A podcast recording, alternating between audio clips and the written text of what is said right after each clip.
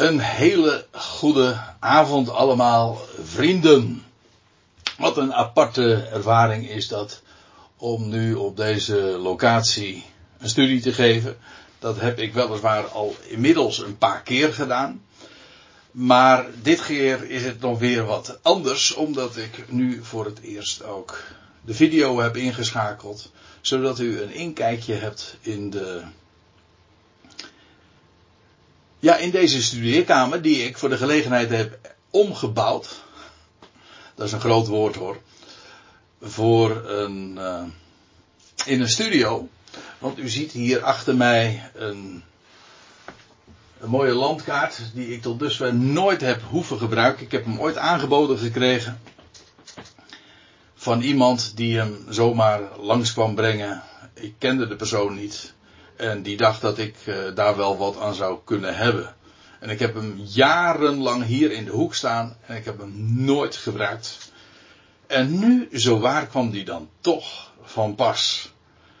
Nu ik hier, uh, ja, de komende weken nog veel meer studies ga geven vanaf deze locatie. En zoals gezegd, ik wil uh, dus ook nu de video daarbij inschakelen. Want sommige mensen vinden het dan toch wel plezierig om niet alleen maar de studie te horen.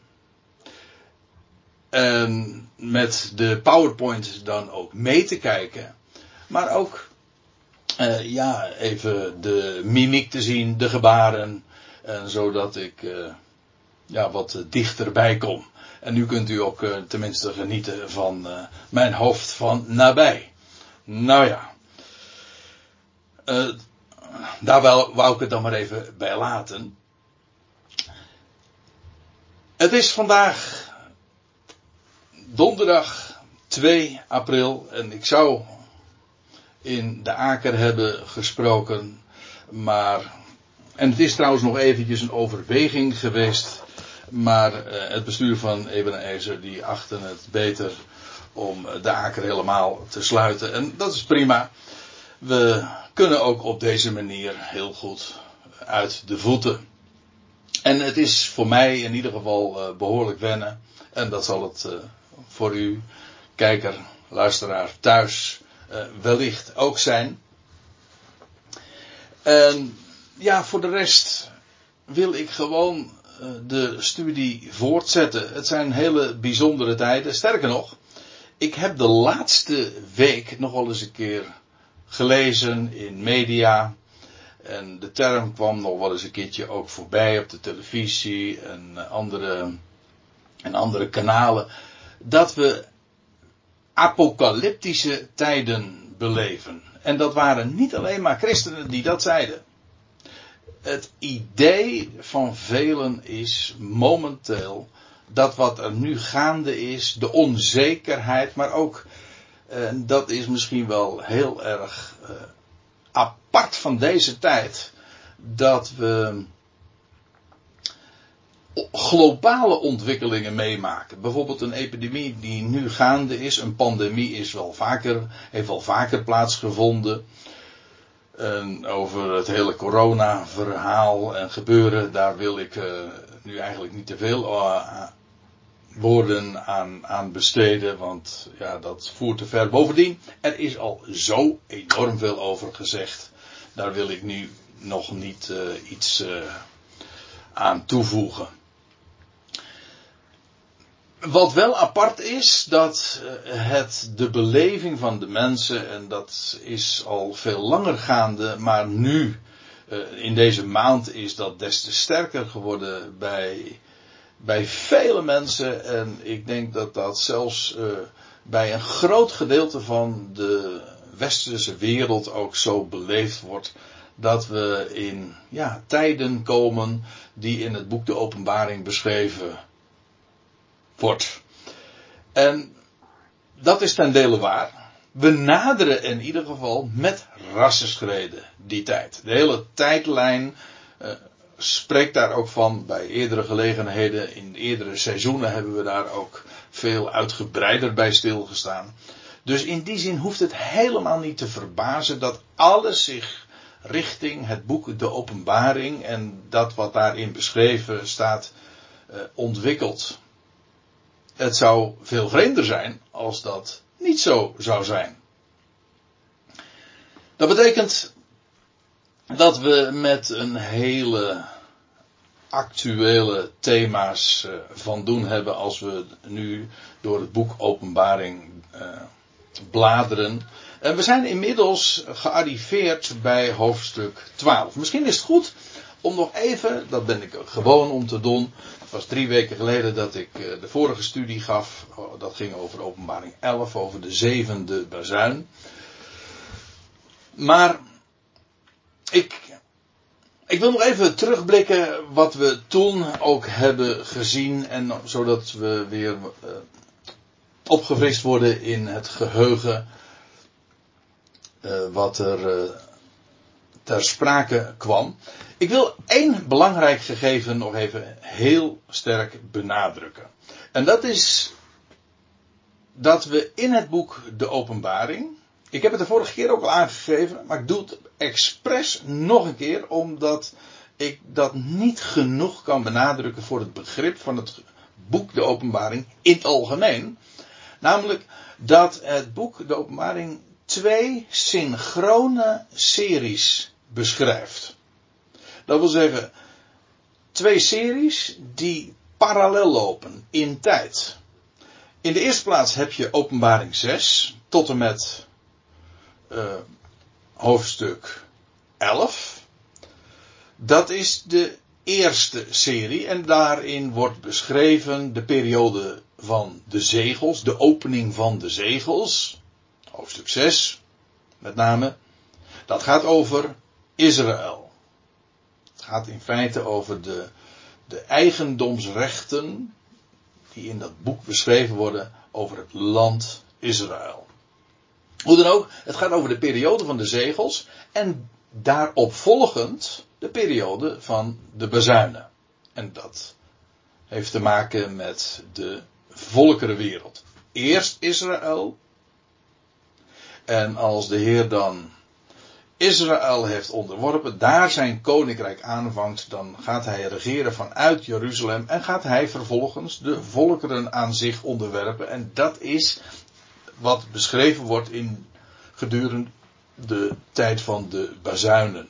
Nou, dat is de eerste serie. Openbaring 6 tot 11 gaat over die periode van de zegels en de bazuinen. Openbaring 11 tot 19 gaat over diezelfde tijd. Alleen wordt het wat anders geformuleerd. Het is de periode van de 42 maanden. Het is ook de periode van de 1260 dagen. Maar inmiddels weten we, en daar hoef je geen rekenwonder voor te zijn, dat die twee termijnen gewoon identiek zijn. Het gaat over dezelfde tijd. Het wordt zelfs nog anders aangeduid, namelijk als de tijd van, zoals in openbaring, nee, in het boek Daniel, als tijd, tijden en een halve tijd. Tweeënhalf, uh, of één tijd, twee tijden en een halve tijd. En dat uh, is de aanduiding van drieënhalf jaar. Wel, die periode, die zowel genoemd wordt in openbaring 11 als in openbaring 12, het hoofdstuk dat we vanavond dus bespreken, en in openbaring 13 wordt dezelfde termijn ook weer genoemd dat houdt allemaal verband met diezelfde tijd als van de zegels. Het gaat over de tijd dat Israël in een grote verdrukking wordt gebracht. En dat wordt uitgebreid beschreven. Daarna, na die periode, volgt de periode van de schalen. De schalen van toren, de schalen van gramschap, zoals andere vertalingen daarover spreken. En die gaan over de hele wereld. Die schalen, dat hebben we de vorige keer ook gezien. Die zeven schalen lopen de parallel met de zeven bazuinen uit de eerste serie. En dat heeft te maken dus met de tijd dat de volkerenwereld wordt onderworpen aan de Messias. Dat betekent dus dat de eerste serie van hoofdstuk 6 tot 11. En de tweede serie van hoofdstuk 11 tot 19. dat hoofdstuk 11 de verbindende schakel is tussen die beide series. En dat zie je ook op een hele opmerkelijke manier uh, beschreven, want laat ik het dan op deze manier uh, even tonen. Kijk, serie 1 die moet feitelijk nog worden afgesloten als serie 2 reeds is begonnen. Dat is wat we eigenlijk in hoofdstuk 11 hebben gezien. Ik zal het eventjes wat duidelijker maken met een plaatje wat ik de vorige keer ook toonde. Als dat rode, als die rode schakel de eerste serie vertegenwoordigt, dan zie je die wordt afgesloten met uh, de zevende bezuin, waar we het de vorige keer over hadden. Dat is de afsluiting. Maar voordat die serie is afgesloten, begint reeds de tweede serie, namelijk die, en dat is dan uh, de twee getuigen, ook in openbaring 11. Zodat chronologisch uh, die twee dus niet uh, matchen. Eigenlijk is het. Het is een beetje lastig om dat duidelijk te maken. Maar eigenlijk zo'n plaatje laat het veel beter zien dan dat ik het eigenlijk kan beschrijven. Maar het is zo dat je zou verwachten dat die zevende bezuin direct volgt op de zesde bezuin. Maar dat gebeurt niet. Het wordt eerst voorafgegaan door de beschrijving van die twee getuigen dat plaatsvindt in die 1260 eh, dagen. Dus uh, je ziet hier openbaring 11. Dat begint met de twee getuigen en dan krijg je de zevende bezuin. Maar eigenlijk is die zevende bezuin hoort nog bij deze serie. Ziet u? Het grijpt dus zoals twee schakels van een ketting in één. Ze horen bij elkaar en vandaar die verwisseling. Want voor de rest is het hele boek Openbaring van hoofdstuk 6 tot met 19 aan toe, en trouwens daarna ook, perfecte chronologie. Op een wonderbaarlijke wijze, dat wordt zelden gezien als u het mij vraagt, maar het is uh, perfect chronologisch, alleen de, uh, de verbindende schakel krijg je een, een, een omkering. En vandaar dus. Uh, deze, dit, deze illustratie. En dan gaan we het vanavond hebben over openbaring 12, althans het eerste deel, want ik wil het in twee avonden eigenlijk uitsplitsen. Het is te veel om dat allemaal in ene te bespreken. Openbaring 12 over de vrouw en de draak. Nou, laten we gewoon maar beginnen bij het begin. Dan staat er dit. En een groot teken werd gezien in de hemel. Een groot teken. Dat wil zeggen, het is iets met een betekenis. Dat lijkt me logisch, want dat is wat een teken is. En dat betekent dat we nu ook, en dat zullen we ook per direct zien, in hetzelfde vers wordt dat al beschreven, het is een teken. Het is een symbool. Of het zijn symbolen die worden gezien. En wel in de hemel. En de, het idee daarbij is dat dat wat waargenomen wordt, dat is het goddelijk perspectief. En vandaar ook het wordt gezien in de hemel. Maar wat het voorstelt, is een aards gebeuren. Althans, uh, die vrouw die straks uh, beschreven wordt, en ik kan al wel verklappen, dat is Israël, die bevindt zich op aarde, ze vlucht naar de woestijn, etc. Kortom, uh, dat is iets wat hier op aarde zich voltrekt, maar het teken ervan wordt door Johannes waargenomen in de hemel. Trouwens, misschien is het goed om nog eventjes daarop te wijzen in de laatste seizoenen dat ik in de Aker Bijbelstudies heb gegeven over Matthäus 24, over de, de, de Bijbelse tijdlijn, de hele chronologie, maar ook over de, de wederkomst, een, hele, een heel seizoen. Toen uh, is dit hoofdstuk, wat we vanavond bespreken, al uh, op allerlei wijzen, vanuit verschillende optieken, ook uh, al eerder besproken. In die zin komen, nu we aangekomen zijn in openbaring 12, komen we toch weer uit bij een heleboel punten die we al eerder hebben gezien. En iedere keer worden we daar dan toch ook weer in de bevindingen die we eerder hebben aangetroffen bevestigd. Kijk, wat Johannes ziet is een teken. Een, iets met een betekenis en dat is een hemels gebeuren. Het is het goddelijk perspectief. En wat hij ziet is een vrouw. Bekleed met de zon en de maan onder haar voeten. En op haar hoofd een lauwerkrans van twaalf sterren. Een vrouw. Nou, als je de Bijbelse symboliek kent, en we hebben het over symboliek, want Johannes ziet een teken, een groot teken, een megateken, zo zegt hij het letterlijk zelfs. In de Bijbelse symboliek is de vrouw standaard een symbool voor Israël.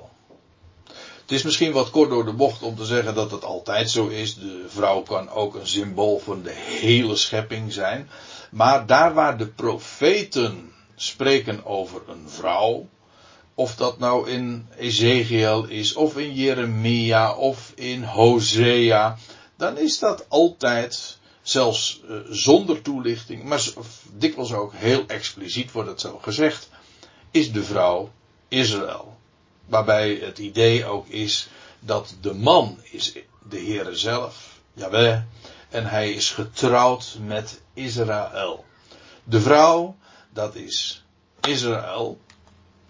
Maar ik moet er meteen bij zeggen dat wat ik nu zeg en min of meer als uh, bekend veronderstel en zelfs als uh, vanzelfsprekend zie, dat traditioneel vanuit christelijke hoek de verklaring heel anders is van, uh, van dit hoofdstuk en van deze vrouw in openbaring 12. Want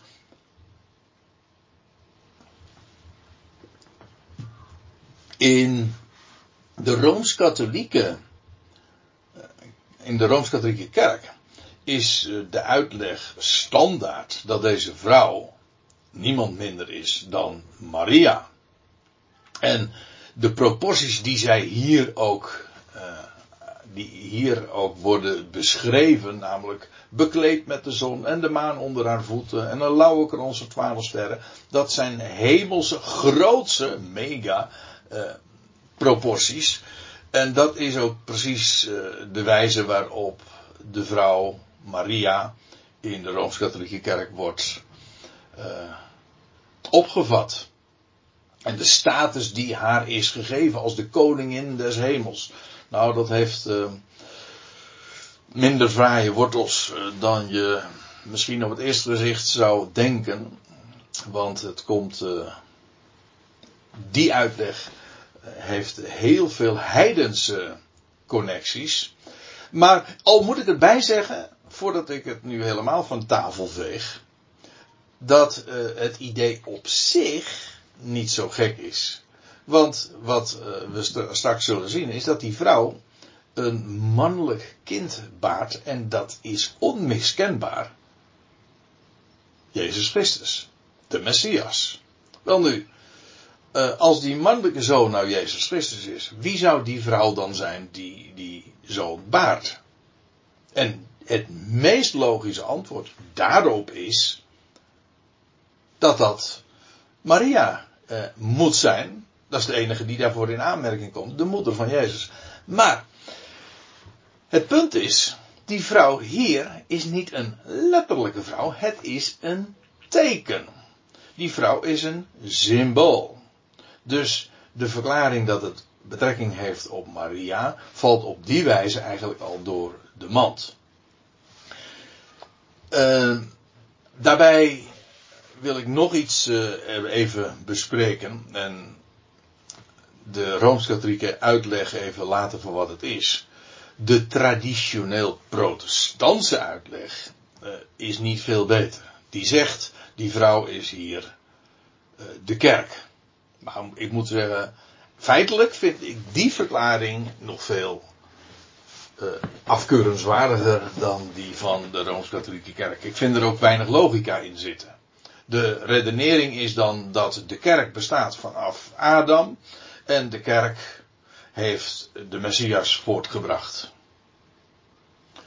Maar ja, daar zitten zoveel misverstanden in, want de kerk, de gemeente, zoals de, het Nieuwe Testament, eh, meer in het bijzonder Paulus daarover spreekt, is niet een formatie die uh, begint bij, bij, bij Adam. Integendeel, die is pas begonnen bij. Uh, die is pas begonnen na de opstanding. Christus Jezus is het hoofd, de eerste en het lichaam volgde daarop. Ik kom daar straks eigenlijk op terug. Want niet, weliswaar komt inderdaad de gemeente in, dit, in deze symboliek terug. Niet expliciet, maar impliciet wel. Maar dan niet in de vrouw, maar in die mannelijke zoon. Ik kom daar uh, straks uh, op terug het hele idee dat de kerk uh, de Heer of de Messias zou hebben voortgebracht, is een omkering eigenlijk van zaken, want het is exact het tegenovergestelde. Het is namelijk de Heer zelf die aan het begin staat van de gemeente, zijn lichaam.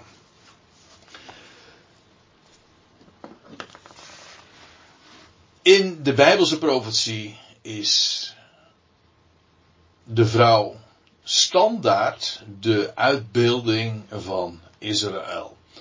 Namelijk het volk dat de Messias voortbrengt. Want zo kun je namelijk ook beschrijven. Kijk, je hebt aan de ene kant één specifieke vrouw die Jezus Christus voortbracht. Maar waar het hier over gaat is een teken. En dan is deze vrouw Israël inderdaad, is dat het volk, het moedervolk, dat haar Messias heeft voortgebracht. En daar worden we dan vervolgens ook uh, in bevestigd. Want laat ik eerst nog eventjes uh, dat andere nemen. Want er staat er een vrouw bekleed met de zon en de maan onder haar voeten. En op haar hoofd een lauwerkrans van twaalf sterren.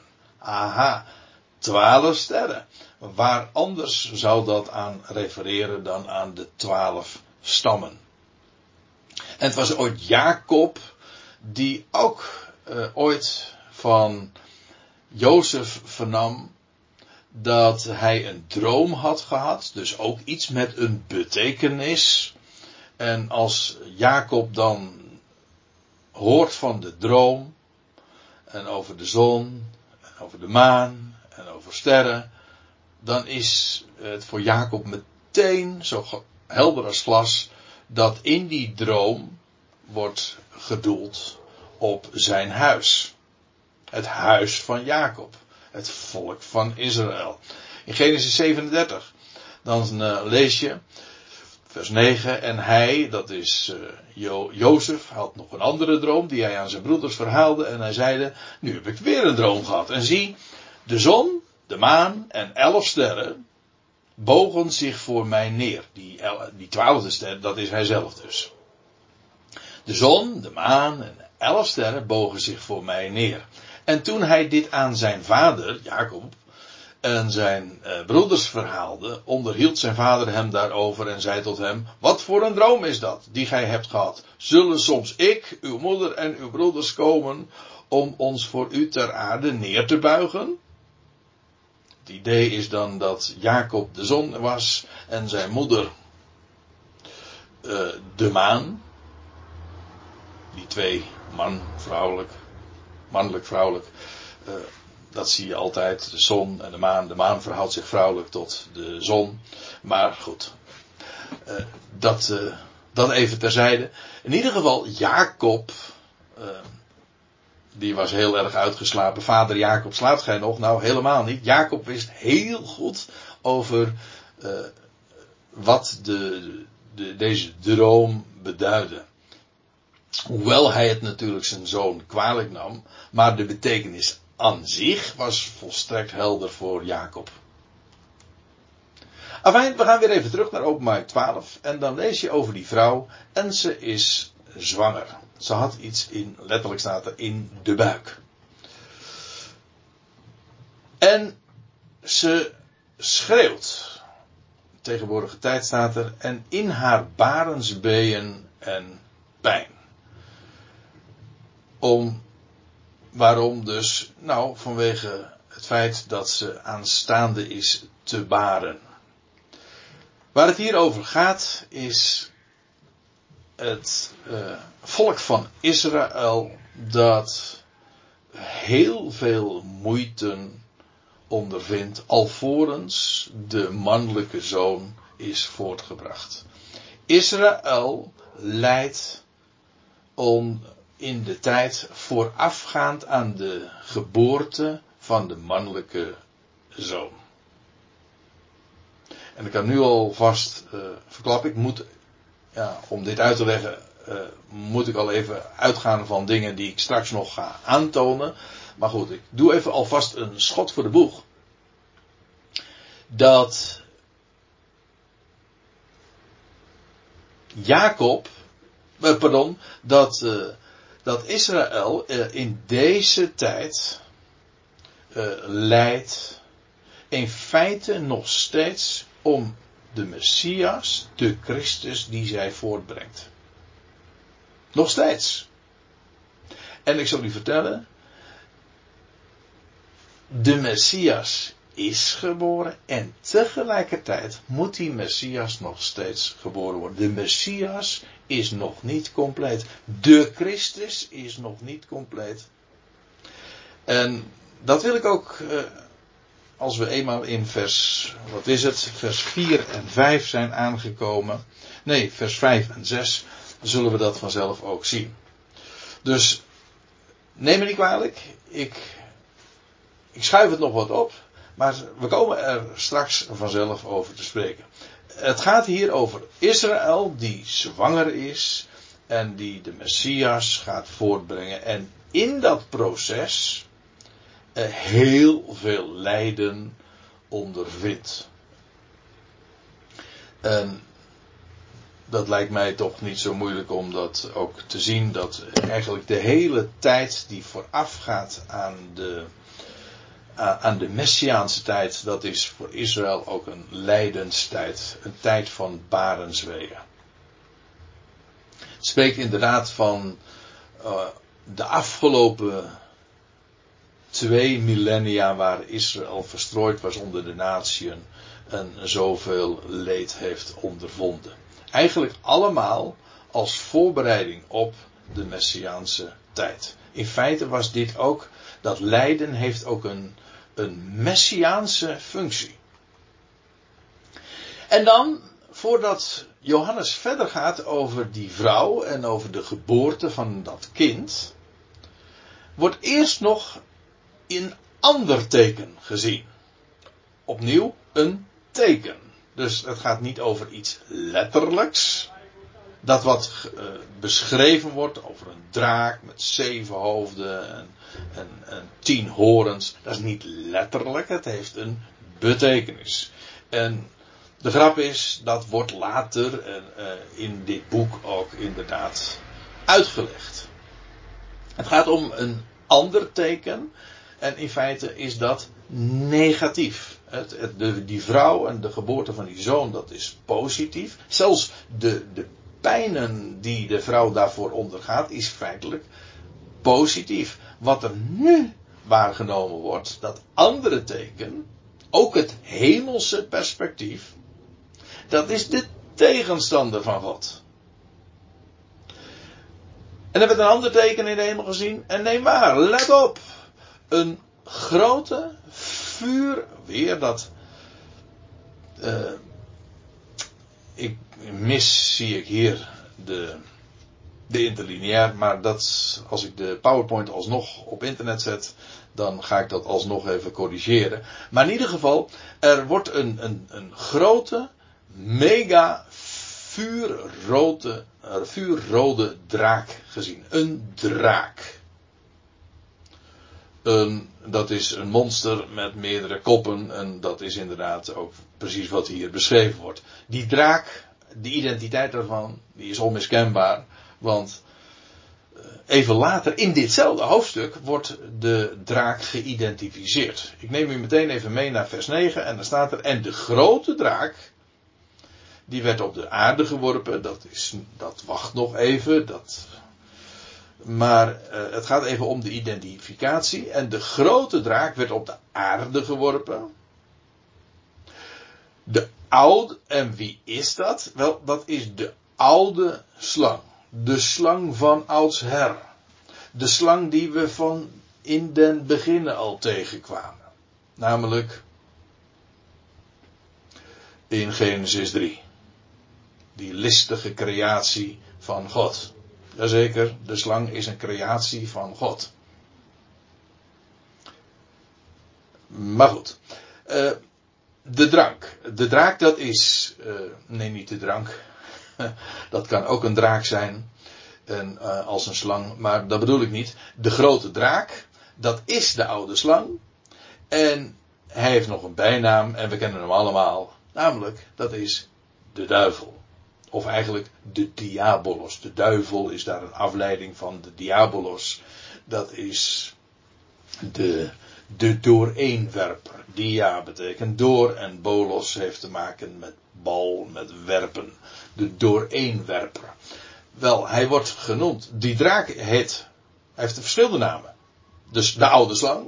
De tweede, de duivel, de diabolos. En de derde is de Satan. En dat is een Hebreeuws naam. Of een Hebreeuwse term. En dat betekent de tegenstander. En wie is dat dan? Wel, die de hele wereld verleidt.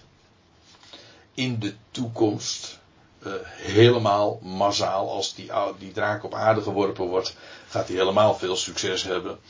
Maar als we om ons heen zien, ook in deze hele tegenwoordige boze aion, waarvan Satan, deze draak, ook de God genoemd wordt, wel in feite is uh, zijn hele werkwijze is de dingen door elkaar gooien. De waarheid verdraaien. Oftewel, de leugen promoten, maar een leugen is altijd een verdraaide waarheid. En daar is hij buitengewoon succesvol in. Hij gebruikt daarvoor alle, alle beschikbare media om zo de hele wereld te misleiden. Dat is wat je trouwens in deze wereld standaard ook kunt en mag verwachten in een boze aion, waar de draak inderdaad de god van is. In die boze aion, die is juist ook boos, omdat daar misleiding de boventoon voert. En dat maakt ons op voorhand dus heel wantrouwend ten opzichte van dat wat als waarheid wordt gepresenteerd. Nou ja, waarvan akte, zul ik maar zeggen. Ik lees even verder. Er werd een ander teken in de hemel gezien. En neem waar een grote vuurrode draak. Vuurrood, eh, de beide termen, zowel vuur als rood, die zijn nogal onheilspellend. Vuur heeft inderdaad ook met toren te maken. Later in dit boek, eh, in dit hoofdstuk zullen we dat ook zien. En rood, eh, ja, dat is de kleur inderdaad van bloed. En dat is ook de kleur die in dit boek de openbaring een grote rol speelt. En dat is wat die draak zo onheilspellend ook maakt. Zijn toorn en dat wat hij eh, allemaal aanricht en het bloedbad ook. Wat eh, hij feitelijk met zijn misleiding eh, eigenlijk ook eh, veroorzaakt. Die draak, een grote vuurrode draak, en hij heeft, en er staat er zeven hoofden of zeven koppen. Als je spreekt over een draak, dan zeggen we in het Nederlands dan meestal koppen, maar in het Grieks wordt dat verschil niet gemaakt. Een hoofd is een kop. Heeft zeven koppen. dat is een heel verhaal apart. Uh, veel later in het boek De Openbaring komen we daar veel uitgebreider over te spreken. Als we dan in hoofdstuk 17 gearriveerd zijn. Maar we zullen die zeven koppen, die zeven hoofden, zo u wilt, uh, straks in hoofdstuk 13, later in hoofdstuk 13 en hoofdstuk 17, opnieuw weer tegenkomen. En dan, daar wordt, uh, worden die zeven koppen trouwens geassocieerd met het beest. Zodat je daarmee ook ziet dat dat beest en die draak eigenlijk onder, om even in de beeldspraak te blijven, onder één hoedje spelen. En ze worden soms zelfs uh, in rol uh, verwisseld. De draak is eigenlijk het beest. En in feite ook degene die dat beest, neem ik maar, ook uh, leidt op de achtergrond, uh, de touwtjes in handen heeft. Uh, dat zegt niet veel goeds over dat, dat beest, zal ik u vertellen. Afijn, die vuurrode draak die heeft zeven hoofden. En nog eventjes dit. Het wordt uitgelegd. En de echte uitleg van die zeven koppen die vinden we in hoofdstuk 17. In vers 9 tot 11. En dan blijkt het twee dingen te betekenen. In de eerste plaats, het heeft te maken met zeven bergen. Wat uh, een vraagstuk apart is. Want ja, waar verwijzen die zeven bergen dan naar? Ja, naar Rome, zeggen velen. En inderdaad, Rome is de stad op zeven bergen. Maar er zijn, kijk het maar eens na. Op, uh, op Wikipedia. Ik heb het juist uh, vanmiddag nog gedaan. De stad gebouwd op zeven bergen. Er zijn vele steden die allemaal ook die pretentie voeren. En wij hebben in Nederland zelfs ook nog, we hebben geen bergen, maar we hebben wel zeven bergen. Toch. Ja, maar die uh, stad of die plaats is het in ieder geval niet. En drie bergen natuurlijk al helemaal niet. Maar uh, er is een, uh, een andere stad die ook geassocieerd wordt met zeven bergen. En dat is Jeruzalem. En ik geloof inderdaad dat uh, die zeven bergen hier verband houden met de stad Jeruzalem. Uh, waarop Babel, met Babylon ook gezetteld is. Ja, dat is een heel verhaal apart. Maar de stad Babylon die herbouwd gaat worden, die heeft een, dat heeft een Joodse oorsprong. Het is in feite een stad die eh, het, het, Joodse kapitaal, het kapitaal uit Israël, uh, daar in die vruchtbare Eufraat-vallei, daar in Irak, uh, gaat bouwen. Maar terwijl ik nu hier zit en daarover spreek, denk ik, moet ik daar nog meer over zeggen? Ik denk het niet, want dat, is, dat onderwerp is te groot. Maar wel buitengewoon boeiend. Als je er meer over wil weten, over de link tussen Babylon en Jeruzalem, of Babylon en Israël, dan zou je dat visioen in Zachariah 5 eens moeten lezen. Ook daar vinden we een beeld, een teken van een vrouw, jazeker.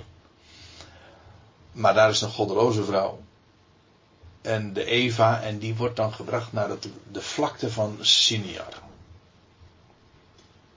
Ik geef toe, uh, dit klinkt haast net zo cryptisch als uh, dat wat Johannes hier beschrijft. Maar goed, toch laat ik het er even bij.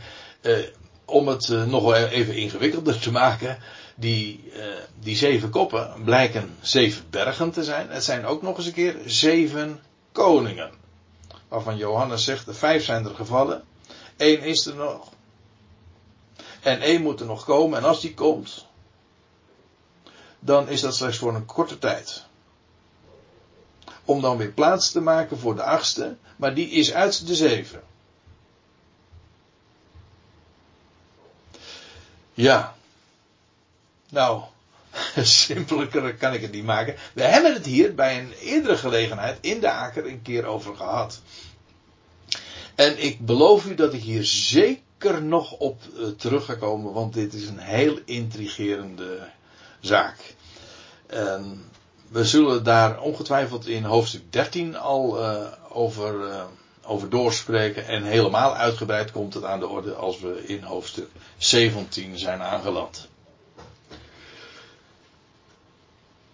Dus als dit niet helemaal duidelijk is over die zeven koppen, don't worry, we komen er bij gelegenheid op terug. Ik hou het even bij deze aantekeningen. Duidelijker en eenvoudiger zijn die tien horens. Want uh, die tien horens, en daarin zie je ook weer hoe het hele boek de openbaring uh, is opgebouwd uit de symboliek van de Hebreeuwse profeten. Want deze tien horens, die komen weer rechtstreeks uh, uit, het, uit de profetieën van, van Daniel. Trouwens, die zeven koppen ook.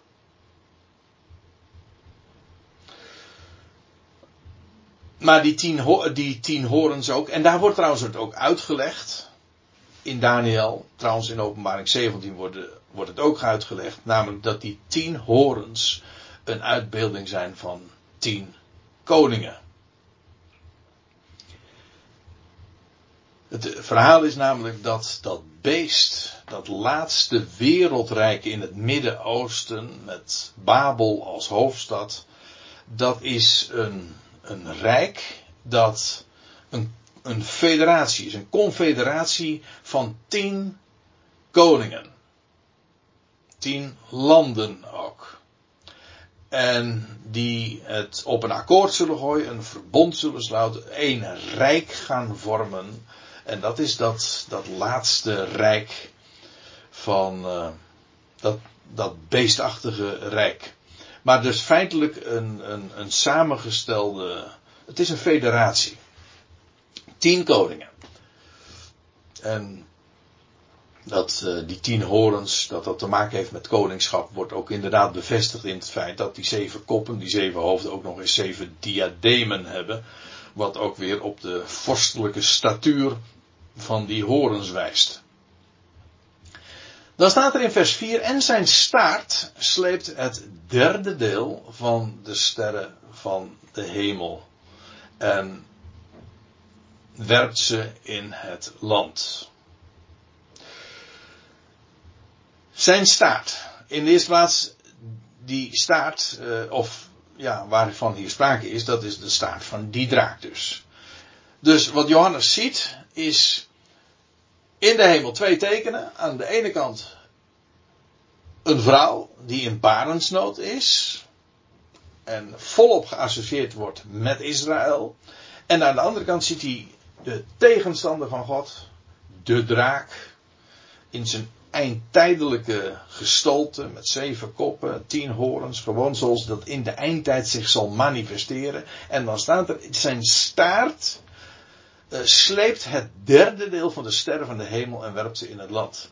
Dat derde deel, dat heeft alles te maken met het overblijfsel van Israël. Ook dat refereert weer aan de Hebreeuwse profeet. In dit geval aan de profeet Zacharia. Zacharia 12 of uh, Zacharia 13 moet dat zijn. Ook dat zal ik nog even corrigeren. Uh, daar wordt gesproken over dat er een enorme verdrukking zal zijn in het land. En twee derde zal omkomen. En een derde deel zal resteren, overblijven. Het overblijfsel van Israël. Maar eh, dat zal niet zomaar gaan. Het gaat door verdrukking heen. Er wordt in dat verband ook gesproken over als, als goud en zilver wordt het gelouterd. In ieder geval die die staart van die draak die neemt een derde deel, eh, in het land. Het heeft te maken met de verdrukking waar dat derde deel van het land, van het volk van Israël in komt. Maar waaruit het wel zal worden gered. Het wordt weliswaar ter aarde geworpen, maar niet verloren. Het zal daaruit gered worden. Dat het inderdaad om Israël gaat, blijkt ook uit de, deze formulering. Niet alleen dat, derde, dat het een derde deel is, maar ook over uh, het feit dat, het, uh, dat ze aangeduid worden met de sterren van de hemel. Dat is een aanduiding van de Israëlieten. Ik neem u even mee naar Daniel 8. Wat trouwens ook weer gaat over de tijd van het einde. En ook weer over een hoorn. Want er staat er. En uit één daarvan kwam weer een hoorn voort. En die, eh, die klein begon, maar die zeer groot werd. Tegen het zuiden, tegen het oosten. En tegen het sieraad. Dat is in het boek Daniel. En misschien elders ook wel, dat weet ik even niet zo uit mijn hoofd. Een aanduiding van, van Israël. Dus wat er in, in de wereld ook allemaal gaande is aan rijken, aan, aan, aan ook beestachtige monster uh, federaties, allemaal tot je dienst. Maar er is één volkje, één land dat aangeduid wordt als het sieraad. Gods oogappel. Daar is Gods oog op gericht. En in feite dat hele wereldgebeuren, dat heeft dat land als de nucleus. Dat is de kern. Dat is waar alles omheen draait. Nou, die, die hoorn waarvan hier sprake is, die, die koning van de eindtijd, dat, dat beest, ja zeker. Ja, zijn grootheid reikte, staat er, tot aan het Heer des hemels. En hij deed er van het Heer, namelijk van de sterren, het Heer des hemels, dat zijn de sterren, ter aarde vallen en hij vertrapte ze. Grote verdrukking. En het gaat hier in feite over diezelfde, diezelfde tijd. En ook over het feit dat uh, het Heer des hemels, namelijk uh, de inwoners van het land, dat wat over zal blijven verdrukt wordt. En een derde deel daarvan zal uh, gered worden. Vergis u niet. Twee derde in het land zal omkomen.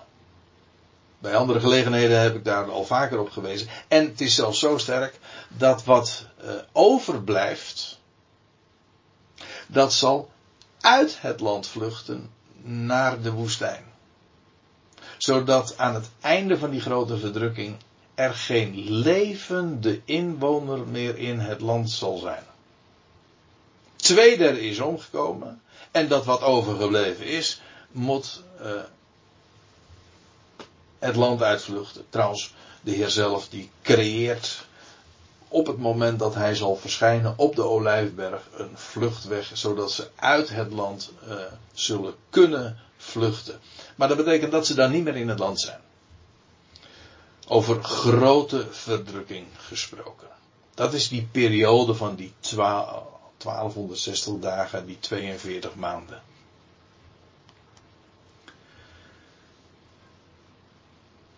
En de draak, staat er dan, staat in het zicht van de vrouw. Staat voor de vrouw, zegt de NBG-vertaling. Stond voor, uh, uh, voor de vrouw die op het punt staat te baren. Afijn, hier worden we dus weer even bij de les. Uh, ga even bij de les betrokken. Dat wil zeggen, Johannes zag dus die, die vrouw, de draak, en nu ziet hij ze samen. En die draak die staat daar voor de vrouw.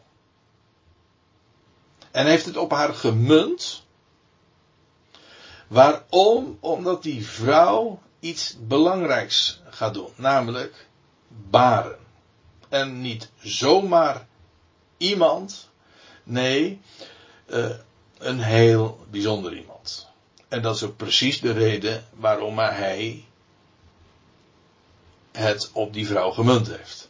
Want er staat bij, en de vrouw staat in het zicht van de vrouw, uh, pardon, en de draak staat in het zicht van de vrouw, die op het punt staat te baren, opdat zodra zij het kind van haar baart, hij dit gaat verslinden. Dus die draak die heeft één ding op het oog, en dat is die vrouw die dat kind gaat baren, want hij wil dat kind, wat zij gaat baren, verslinden.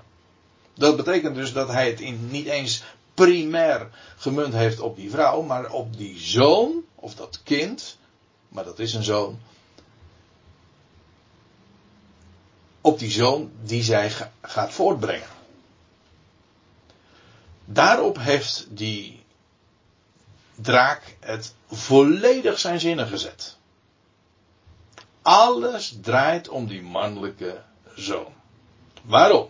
Wel, laten we verder lezen. En zij baarde een zoon. Mannelijk. Wat voor ons als een soort pleonasme uh,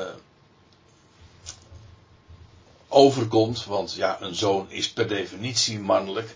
Maar uh, daar zit in de Bijbelse denkwereld nog iets achter. Een zoon is inderdaad mannelijk. Hier wordt benadrukt dat die zoon ook een mannelijke functie heeft. Het heeft namelijk ook een, een, een, een ijzeren roede. Wat trouwens ook een, een, mannelijke term is. Uh, het heeft te maken namelijk met heerschappij, de heerserstaf. En dat is een mannelijke functie. Heersen.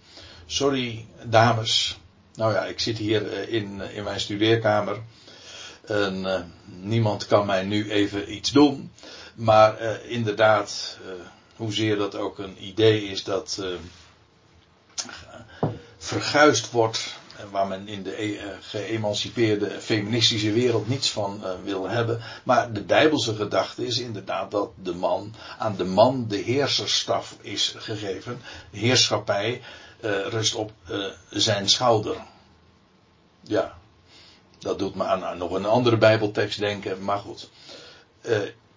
In de man is het hoofd, die heeft de leiding. En, en zijn mannelijke functie is ook dat hij voorop gaat. En heerschappij is zijn verantwoordelijkheid. En ook zijn last trouwens. En in feite is dat uh, zijn grote verantwoordelijkheid om dat te doen. Hier staat, en zij baarde een zoon, mannelijk, die op het punt staat te hoeden al de natieën in een ijzeren knots. Of met een ijzeren staf, zegt de MBG-vertaling. Uh, wat daarin natuurlijk wel heel duidelijk naar voren komt, is dat het inderdaad heel mannelijk is wat hij doet. Hij gaat hoeden. Hij gaat de natieën hoeden en onderwerpen met een ijzeren knots. En met absolute macht. Met andere woorden, we hebben hier te maken met een troonpretendent. Een zoon die de erfgenaam is en die de wereld aan zich gaat onderwerpen. En op dat punt uh, zijn we nu aangekomen. Het, het, is zeer aanstaande dat dit gaat gebeuren. Er staat ook bij, hè, die op het punt staat te hoeden al de natie in een ijzeren knots. Met andere woorden, die messiaanse tijd, die staat nu eigenlijk uh, aan te breken. Maar die draak wil daar niet aan. En zij baarden een zoon, mannelijk, die op het punt staat te hoeden al de natie in een ijzeren knots. Kijk, het, het kan natuurlijk niet missen wie die zoon is. Want ook dit is weer gebaseerd op de Hebreeuwse Bijbel. Namelijk op Psalm 2. Waar gesproken wordt over die zoon. En inderdaad ook gezegd wordt dat hij de natieën zal eh, hoeden met een ijzeren staf of een ijzeren knots. Ik neem u even mee. Naar Psalm 2. Wat ons ook weer naar, verplaatst naar de eindtijd. Over de tijd dat de, alle natieën, de verenigde natieën, zich uh, richten tegen, ja, tegen Israël en tegen degene die daar uh, vanuit zal gaan regeren. En dan is het de Jawel zelf die daar honend de, alle initiatieven van, van de UN, van de Verenigde Naties, uh, tegenspreekt. En dan zegt hij van ja, jullie kunnen dat nou wel willen. Maar ik heb immers mijn koning gesteld over Zion, mijn heilige berg. Met andere woorden, als ik dat heb gedaan, wie zijn jullie dan wel om, om dat te willen weerspreken of om dat te willen dwarsbomen? En trouwens, dat lukt jullie ook helemaal niet, want ik heb mijn koning gesteld over Zion, mijn heilige berg, daar in Jeruzalem, in het Midden-Oosten. Dat is de plaats waar de dynastie, de goddelijke dynastie, de dynastie van David, het huis van David, eh, zijn troon weer uh, zal worden hersteld. De vervallen hut van David wordt weer opgebouwd.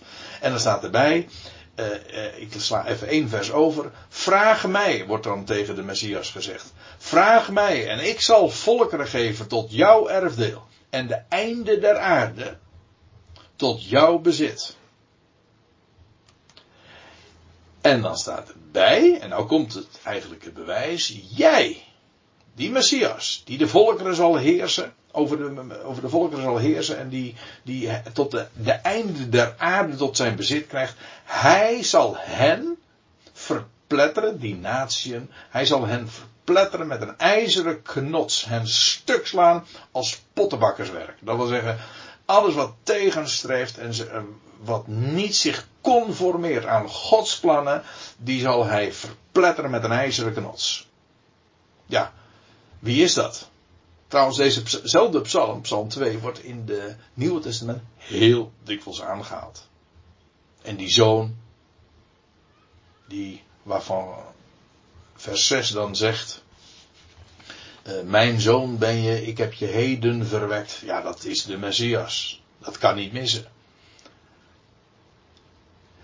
Dus uh, het is Israël die uh, die mannelijke zoon voortbrengt. En die mannelijke zoon namelijk die de hele wereld zal gaan beheersen.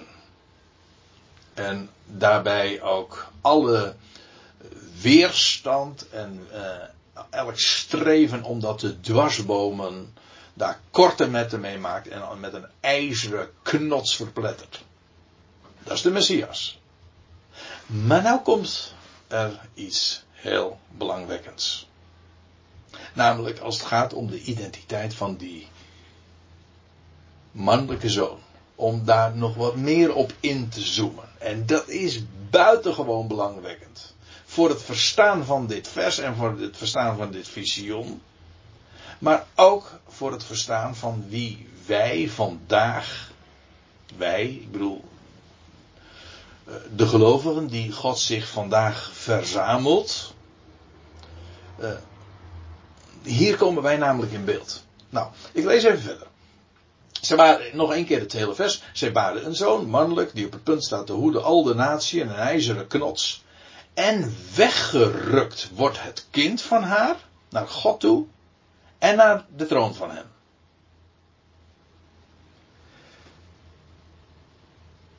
Dus die draak die wil die mannelijke zoon verslinden. Zodra het geboren is. Maar wat er gebeurt is, die mannelijke zoon wordt geboren. En voordat die draak daar greep op krijgt, wordt die mannelijke zoon weggerukt. Als voor een dreigend gevaar. En wordt het vervolgens naar, naar God toegebracht, naar boven. En naar zijn troon. Daar in de hemel. En nu kom je bij het belangrijke punt. En dat is de identiteit van die mannelijke zoon. Dat is Christus, maar dan moet ik er iets bij zeggen. Anders kan je dit gedeelte, dit vers en de hele beschrijving nooit vatten en begrijpen. Want het gaat hier maar niet over Jezus Christus, die ooit eh, werd geboren eh, in, eh, in Bethlehem en over die ene persoon. Het gaat hier over Christus, jazeker, maar dan inclusief zijn lichaam. En dit is een geheimenis waar de apostel Paulus uh, zo uitgebreid over heeft geschreven.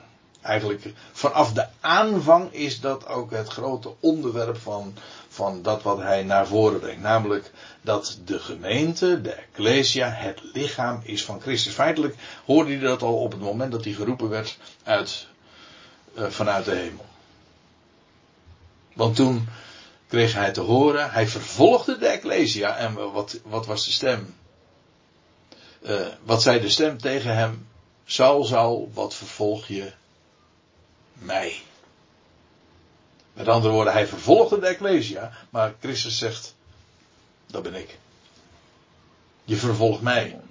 Daar identificeerde Christus zich helemaal met de, met de Ecclesia die, die Saulus vervolgde. En daarin ligt ook besloten, in feite al in de kiem, dat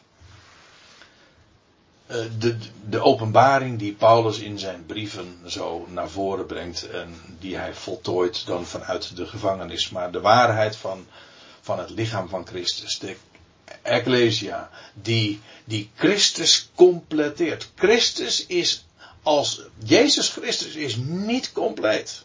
Hij is het hoofd, maar een hoofd is niet compleet zonder lichaam. Wel, dat is wat de Ecclesia is. En is de geboorte van de mannelijke zoon van de Christus al compleet? Nee. Het hoofd is eruit. Zoals bij een geboorte ook altijd gaat. Eerst het hoofd, tenminste, normaal gesproken. Eerst het hoofd. Het hoofd is het eerst en daarna volgt het lichaam. En als de Christus, inclusief zijn lichaam, geboren is, ja, dan wordt het weggerukt naar God en zijn troon. En dat het inderdaad uh, gaat over uh, Christus, inclusief zijn lichaam, volgt uit nog iets. Namelijk, als de vrouw inderdaad een voorstelling is van een volk, dan is het ook logisch dat dat ook geldt voor die mannelijke zoon. Niet noodzakelijk, maar het ligt dan wel in de lijn. Als die ene vrouw een volk voorstelt, wat is er dan op tegen dat die mannelijke zoon eveneens een volk voorstelt? Dat is, uh, dat vloeit daar min of meer uh, uit voort. Ook al wordt hier in door Johannes niet uh, expliciet beschreven wie die mannelijke zoon is, inclusief de gemeente. Daarvoor moeten we bij Paulus wezen. Maar dat de mannelijke zoon inderdaad Christus is, inclusief zijn lichaam, ja, dat kan niet missen.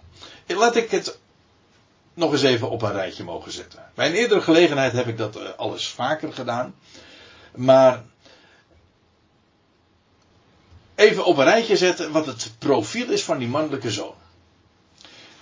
In de eerste plaats dit. Het moet, die mannelijke zoon, dat is een volk dat één lichaam is met Christus. Hij het hoofd, wij de leden, wij zijn lichaam. De Ecclesia is ook inderdaad een volk dat weggerukt zal worden. Ik kom straks nog even op die term terug. Maar exact diezelfde term wordt ook gebruikt door door Paulus uh, in 1 Thessalonica 4. Sterker nog, het is een volk dat wordt weggerukt voor de 1260 dagen. Voordat Israël in de verdrukking komt, wordt die mannelijke zoon weggerukt.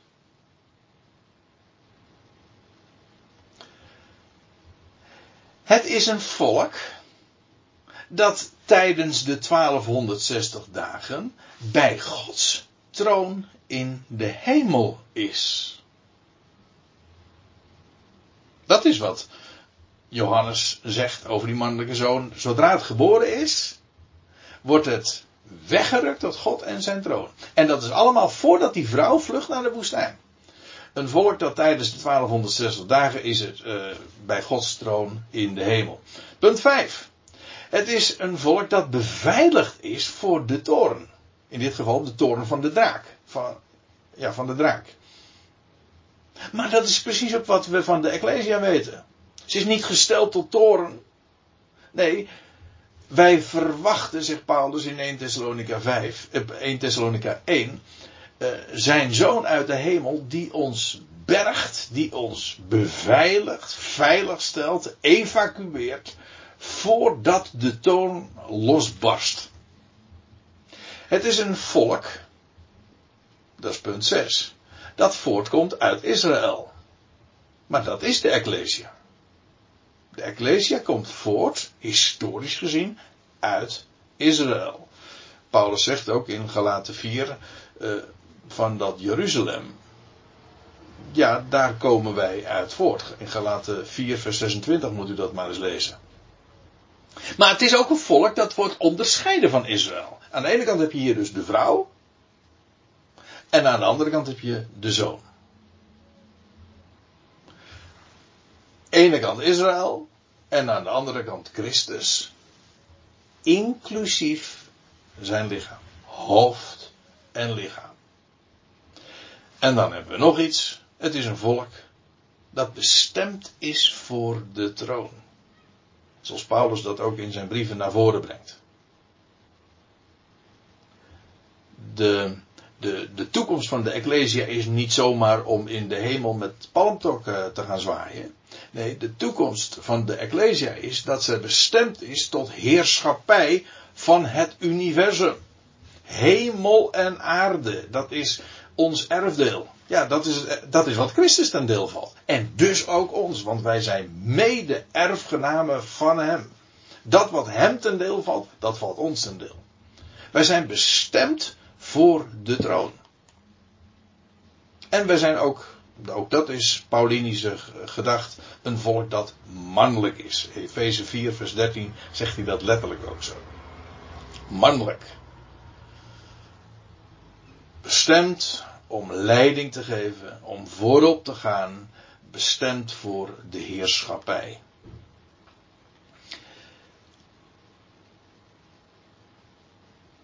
Nog een keer. Die mannelijke zoon, die, dat kind, dat wordt weggerukt naar God en zijn troon. De term, ik zinspeelde er zojuist al even op, de term die hier gebezigd wordt, namelijk weggerukt, plotseling weggevoerd, zegt de MBG-vertaling, wordt weggegrist. Uh, dat is de term die uh, exact ook zo door Paulus gebezigd wordt uh, in 1 Thessalonica 4. Uh, ik neem u even mee naar het 17e vers. Daar staat: Vervolgens zullen wij, de overlevenden, samen met hen, degene die zojuist, uh, de ontslapenen die opgewekt zijn, samen met hen worden weggerukt exact dezelfde term als die hier ook gebezigd wordt in, uh, in, een, in uh, openbaring 12. Die mannelijke zoon wordt weggerukt voor de 1260 dagen. En wat zegt Paulus van de Ecclesia? Wij worden weggerukt in wolken tot ontmoeting van de Heer in de lucht. En zo zullen wij altijd samen zijn met de Heer. Daar waar Hij is, daar zijn wij. En wat zijn deel is, dat is ons deel. En, en zijn toekomst is uh, ook onze toekomst. Die, uh, die eenheid, die is zo, zo perfect. We hebben nauwelijks uh, een idee van de geweldige plaats die God heeft voorbestemd voor de Ecclesia. Wij zijn eerstelingen. Wij zijn zelfs nog, wij gaan nog voor Israël. En beërven voor Israël al onze zegen. Voordat Israël tot geloof komt, zijn wij al uh, geroepen en is ons uh, het, het, het, het hoogste ten deel gevallen. Want ja, zo gaat dat met het eerste. Al het eerste, dat is mijn en dat krijgt de hoogste bestemming. En wel, Christus, hij stond op uit de doden. En het eerste volk dat dan verzameld wordt, dat is, ja, het zou Israël zijn, maar het is geworden de gemeente. Zijn lichaam. En dat is de, precies ook de reden waarom we die enorme hoge bestemming hebben ontvangen. Eerstelingen.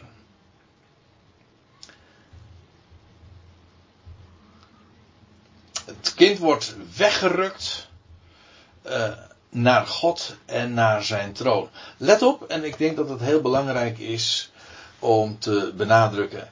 Die mannelijke zoon, die wordt weggerukt naar God en zijn troon. Niet alleen maar om die mannelijke zoon te beveiligen. Of om die mannelijke zoon lijden te besparen. Heel vaak wordt dat uh, op die manier uh, zo naar voren gebracht. Ik merk dat heel vaak ook in gesprekken of in, in, uh, in vragen die ik krijg. Of die dan in, die ter sprake komen zo in conversaties van gelovigen, dat wij de grote verdrukking niet zullen meemaken. Gelukkig, want wij zullen die verschrikkelijke tijd niet hoeven te beleven. Wij gaan feest vieren in de hemel. Maar dat is een volkomen foute voorstelling, als u het mij vraagt.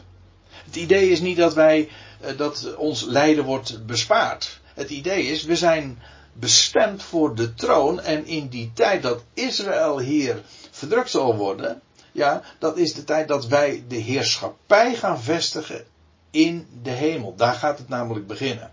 En om die heerschappij aan te vangen, moet die mannelijke zoon eerst tot zijn bestemming komen. Dus het idee is niet uh, van uh, het uh, besparen van lijden. Het idee is, je bent bestemd voor de troon en daarom wordt, het, wordt die mannelijke zoon gespaard en, en beveiligd. Maar niet om, om, om, om zomaar feest te vieren. Ik denk dat we veel belangrijkere dingen dan te doen hebben. Dat feest komt wel. Maar eerst moet dat koninkrijk gevestigd worden. Dus we hebben een hele, krijgen een hele belangrijke functie. Juist ook pal in de tijd. Dat nadat we zijn weggerukt. Want we hebben een functie. Eh, met het oog op de troon van God. Daar in de hemel. De hoogste functie. Dan gaan we straks nog verder met het zesde vers. Maar ik wil eerst even pauzeren.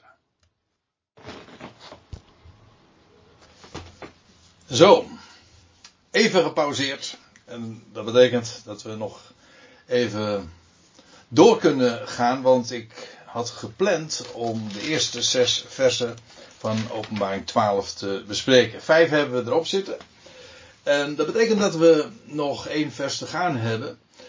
En ik wil nog even kort samenvatten wat we tot dusver hebben gezien. En dat is dat Johannes een, een geweldig teken dus uh, ziet in de hemel. Hij ziet een tweetal tekenen die in een contrast staan tot elkaar. Aan de ene kant de vrouw die zwanger, hoogzwanger is en die een mannelijke zoon baart. En aan de andere kant die draak uh, in die eindtijdelijke beschrijving die het gemunt heeft in het bijzonder op die mannelijke zoon. Zodra die mannelijke zoon geboren is, wordt hij weggerukt tot God en zijn troon. En waar we aan het einde vooral bij hebben stilgestaan, en dat is denk ik buitengewoon belangrijk voor het uh, begrip, is dat die mannelijke zoon inderdaad Christus is, maar dan wel in de zin van uh, hoofd en lichaam. Compleet. En dan begrijp je ook inderdaad dat die mannelijke zoon wordt weggerukt. Want ja, op welk volk zou dat anders betrekking kunnen hebben dan juist op de Ecclesia? Weggerukt voor de 1260 dagen. En diezelfde uitdrukking die we dus ook al aantroffen bij, bij Paulus. En die identiteit van die mannelijke zoon die moet helder zijn. Dat is inderdaad Christus. En het loutere feit dat hij weggerukt wordt, uh, juist in die tijd van het einde, dat maakt dan ook meteen een heel andere vraag uh, helder en, en, lost het ook op. Namelijk dat men in het verleden, en dat is ook uh, de uitleg eigenlijk traditioneel en standaard, dat is dat het betrekking zou hebben op de hemelvaart. Maar de hemelvaart, dat beantwoordt helemaal niet aan de beschrijving van het, de wegrukking van deze zoon. De hemelvaart was helemaal niet het, uh, een gebeurtenis waarbij de Heer werd behoed voor een naderend gevaar. Het was ook helemaal geen wegrukking. Het was een, een gebeuren zelfs dat in alle rust plaatsvond. Een, een, een, gebeuren in triomf. En er was geen dreiging aan de orde. Nee, we hebben hier te maken met een gebeurtenis die pal voorafgaat aan de 1260 dagen. Ik kan niet genoeg benadrukken dat dat het geval is. Dus dat is niet iets wat in het verleden plaatsvond dat de Heer ten hemel voer. Nee, dat gaat over een wegrukking van een volk dat inderdaad geïdentificeerd wordt met Christus en dat wordt weggerukt tot God en zijn troon vlak voorafgaand aan de 1260 dagen dat Israël in de woestijn is.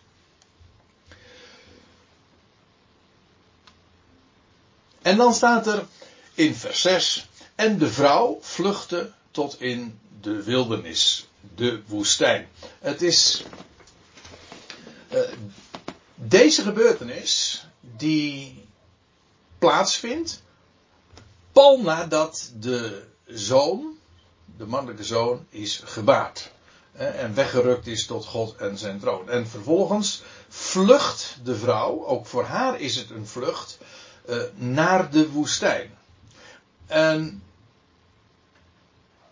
ze gaat naar de woestijn en daar is haar namelijk een plaats gegeven. Daar heeft zij een plaats gereed gemaakt vanwege God. Of zoals dat uh, in de MBG-vertaling staat, een plaats bereid door God. Dus daar is een plek, een schuilplaats, een onderduikadres dat God gereserveerd heeft tevoren, waar hij die vrouw, Israël dus, uh, kan bewaren. En waar zij uh, ook niet alleen bewaard wordt, maar waar zij ook verzorgd wordt. Dat is een, uh, een plaats in de woestijn die heel dikwijls in de Bijbelse profetie genoemd wordt. En dat is Bosra. En dat ligt in het gebied van Edom. Onlangs heb ik daar zelf nog een, een aantal Bijbelstudies uh, aan gewijd. Op een zondag dat ik in. Uh, zondagen dat ik sprak in Soetermeer. En toen kwam dat ook aan de orde. Jesaja 63, Micha 2, maar diverse andere Bijbelgedeelten waar dat ook zo genoemd wordt. Die plaatsnaam Bosra, heel bijzonder, want Bosra betekent namelijk een schaapskooi. En dat is precies ook de plek waar de, de kudde van Israël zal worden uh, bewaard en verzameld. In het gebied van Edom, van Esau dus. En u ziet dat hier op, die, uh, in, op dit kaartje, in, binnen die rode cirkel ligt Bosra. Uh, of het inderdaad dezelfde plek is als Petra, daarover gaan de meningen, uh, of daarover lopen de meningen uiteen. Persoonlijk uh, heb ik daar eerlijk gezegd niet zo heel veel twijfel over dat dat inderdaad het geval is, dat dat die plek is, die plaats in de rotsen uitgehouwen waar, waar de Heer zijn volk zal verzamelen. En maar dat doet nu even niet de zaken. Ik denk dat het wel uh, van belang is om de Bijbelse benaming daarvoor te hanteren. En dat is niet zozeer Petra. Hoewel we via andere wegen ook wel bij die naam komen. Maar de naam die vooral daarbij iedere keer weer oplicht, heel expliciet, is Bosra. Wie is het die van Edom komt met rood gekleurde klederen van Bosra? En dat is de plaats waar de Heer zijn volk dan zal verzamelen. En uh, haar ook een, een, gedurende een periode van 1260 dagen zal behoeden en bewaren. In uh, Micha 2, ik wil één schriftplaats in dit verband noemen. Bij andere gelegenheden hebben we, zijn we dieper ingegaan op, op deze gebeurtenis en, uh, en ook niet alleen de vluchtplaats, uh, het onderduikadres, maar ook wat daar zal gebeuren. Het is nu alleen dat ik even wil wijzen op wat er staat in Micha 2, vers 12. Ik zal Jacob, zegt de Heer dan, ik zal Jacob verzamelen, ja, verzamelen. allen van u bijeenbrengen, ja bijeenbrengen. Ik zal het overblijfsel van Israël samenbrengen als een kudde klein vee in Bosra. In de schaapskooi. En dat is die plaats, die beroemde plaats in uh, het gebied van Edom. En daar is het uh, onderduikadres waar die vrouw dan naartoe vlucht. En een van Gods wegen bereide, gereedgemaakte plaats. Opdat zij haar daar zullen voeden. Dat is en blijft een intrigerende formulering. Uh, de NBG-vertaling heeft dat min of meer een beetje weggemoffeld. Zoals andere vertalingen trouwens ook. Maar er wordt uitdrukkelijk gesproken over opdat zij haar daar zouden voeden. De... Neem me niet kwalijk. Dat zij. Dat valt namelijk op. Waarom? Omdat je de vraag meteen gaat stellen als je de tekst zo leest. Waarop kan dat betrekking hebben? Uh, want er is sprake van de draak. Er is sprake van de vrouw. Er is sprake van de mannelijke zoon. Maar die vrouw, die vlucht. Maar wie zijn dan de zij die haar daar voeden? Die zij, dat wordt als bekend verondersteld. Het refereert aan uh, een groep die uh, tevoren was genoemd. Maar er was geen groep genoemd. Tenzij. Tenzij het inderdaad gaat opnieuw over die mannelijke zoon, waarvan we hebben vastgesteld dat dat een collectief is. Niet slechts één persoon, maar een volk is, zoals die vrouw ook een volk is. Zij zullen haar daar voeden. Dat is uiteraard niet die draak. Die, die is juist uh, degene die die vrouw achtervolgt en die ook waarvoor de vrouw vlucht. Nee, zij wordt gevoed uh, ja, door, door een, ja, een groep. Waar die hier niet uh, benoemd wordt, maar eigenlijk wel gesuggereerd wordt dat is die mannelijke zoon, wat dus dan opnieuw een bevestiging is uh, van, het, van wat ik uh, al naar voren bracht. Namelijk dat het inderdaad maar niet één persoon is, maar een, een groep. En, en dat maakt het uh, allemaal nog, nog meer bijzonder. Want dat betekent dat de, de Ecclesia, die Christus completeert, de mannelijke zoon, bestemd voor God en zijn troon, behoed zal worden, weggerukt zal worden, voorafgaand aan de 1260 dagen, vanwege een belangrijke functie die God voor haar heeft weggelegd, maar ook omdat zij zal worden ingezet Some way, somehow, ik weet niet hoe, maar er staat, zij uh, wordt betrokken in het onderhouden, in het voeden van die vrouw. Dus ik geloof ook inderdaad dat we vanuit de hemel uh,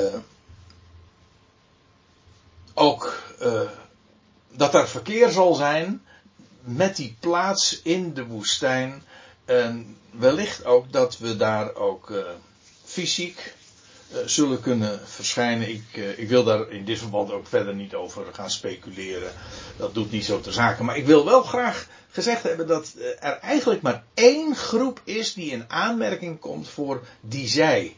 Namelijk, dat is de Ecclesia, oftewel dat is die mannelijke zoon, dat collectief. Die formatie. En zij wordt betrokken in het voeden, in het onderhouden van die vrouw daar op dat, uh, uh, in die onder, op dat onderduikadres. Zoon, zie uw moeder, moet ik ineens aan denken. Ja, ik gaf vorige week, of een paar weken terug, een bijbelstudie over uh, Johannes 19 in Bodegraven. En toen hebben we het ook daarover gehad. Dat, ook over de typologische betekenis van die woorden die de Heer Jezus zei tegen Johannes daar aan het, uh, toen hij aan het kruis hing. En toen wees hij Johannes op, uh, op zijn moeder. Hij zegt, zoon, zie uw moeder. En uh, vanaf dat moment nam Johannes haar trouwens ook in haar huis. Of in zijn huis. Afijn, Israël heeft daar niet alleen een veilig onderkomen, maar zij wordt daar ook onderhouden.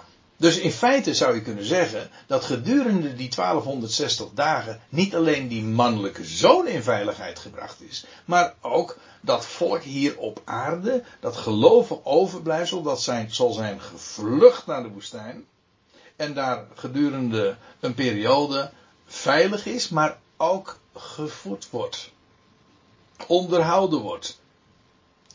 De volgende keer zullen we daar meer over lezen, want uh, in het vervolg van, van uh, Openbaring 12 wordt daar uh, inderdaad nog uh, meer ook over gezegd. En het zal zijn in die 1260 dagen. Wij weten dus over die 1260 dagen nu twee dingen, op zijn minst.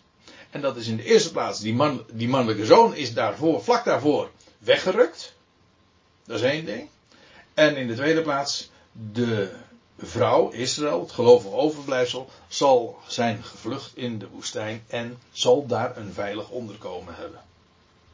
En ondertussen is daar een enorme grote verdrukking gedurende die 100, 1260 dagen uh, gaande in het land.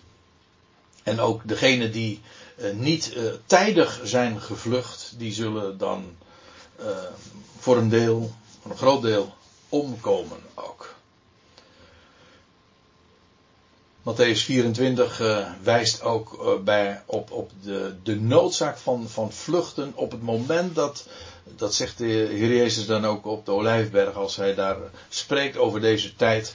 Hij zegt dat als je de gruwel van verwoesting ziet staan op de heilige plaats, zoals de profeet Daniel daarover heeft gesproken. Hij zegt, maak, ik nu even geparafraseerd, in uh, mijn eigen woorden, dat hij zegt, maak dat je wegkomt, want dat is het laatste moment dat je nog kan vluchten.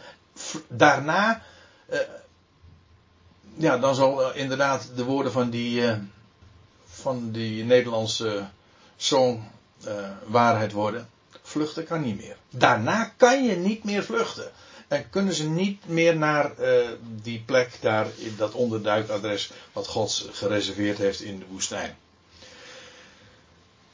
Dus uh, die 1260 dagen, dat is diezelfde periode dat die twee getuigen ook op het tempelplein zullen profiteren. Maar ja, zij zijn speciaal ook beveiligd en hen kan niks worden aangedaan. Tenminste, uh, gedurende die periode, daarna worden ze gedood. Maar daarover hadden we het al toen we openbaring 11 uh, bespraken. Hier is het genoeg om vast te stellen, de vrouw wordt gedurende een, een afgebakende periode, heel specifiek 1260 dagen, bewaard daar ergens in de wildernis. Maar wel op een hele specifieke plaats. Niet zomaar op een willekeurige plaats, nee, een door God gereserveerde plaats. En daar worden ze beveiligd, bewaakt en gehoed en ook gevoed. En dat betekent dat we aan het einde van uh, deze Bijbelstudie zijn gekomen. De eerstvolgende keer, Deo Volente zeg ik er natuurlijk uh, bij, want ja, in het algemeen is het al zo, we kunnen weinig over de toekomst zeggen, maar de tijden lijken wel steeds onzekerder te worden. En ik hoop in, uh, dat we in goede welstand en gezondheid elkaar dan weer mogen treffen. En inmiddels hoop ik dat ik dan ook wat meer gewoon en gewend zal zijn aan, uh, aan het geven van studies hier uh, van achter de computer. Want ik zal u eerlijk vertellen, het blijft toch een beetje een onwennig verhaal om tegen een camera te staan praten.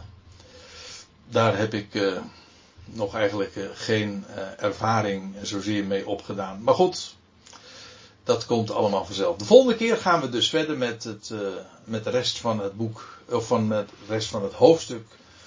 Uh, openbaring 12 dus, over hoe de draak uit de hemel wordt geworpen, geknikkerd zou ik haar zeggen, na een oorlog.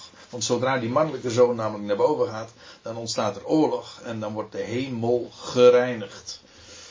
En nou ja, wat er dan vervolgens gebeurt, als dan het koninkrijk in de hemel is gevestigd, vanwege het arriveren van die mannelijke zoon, ja, dan gaat die, eh, die, die Satan, die draak, een etage lager, wij een etage hoger, die Satan een etage lager. En wat hij dan gaat aanrichten op aarde, en eh, hoe hij gaat, eh, de vrouw gaat vervolgen, althans alles uh, in het werk stelt om dat te gaan doen, maar het lukt hem niet. Nou, dat uh, zal allemaal aan de orde komen als we over een paar weken weer hiermee verder zullen gaan. Het was mij een waar genoegen. En beste mensen, ik zou zeggen, God zegen allemaal. Al het goede, blijf omhoog kijken. Laat u niet gek maken door alle opinies, door alle paniekzaaierij, uh, ook heen van de media.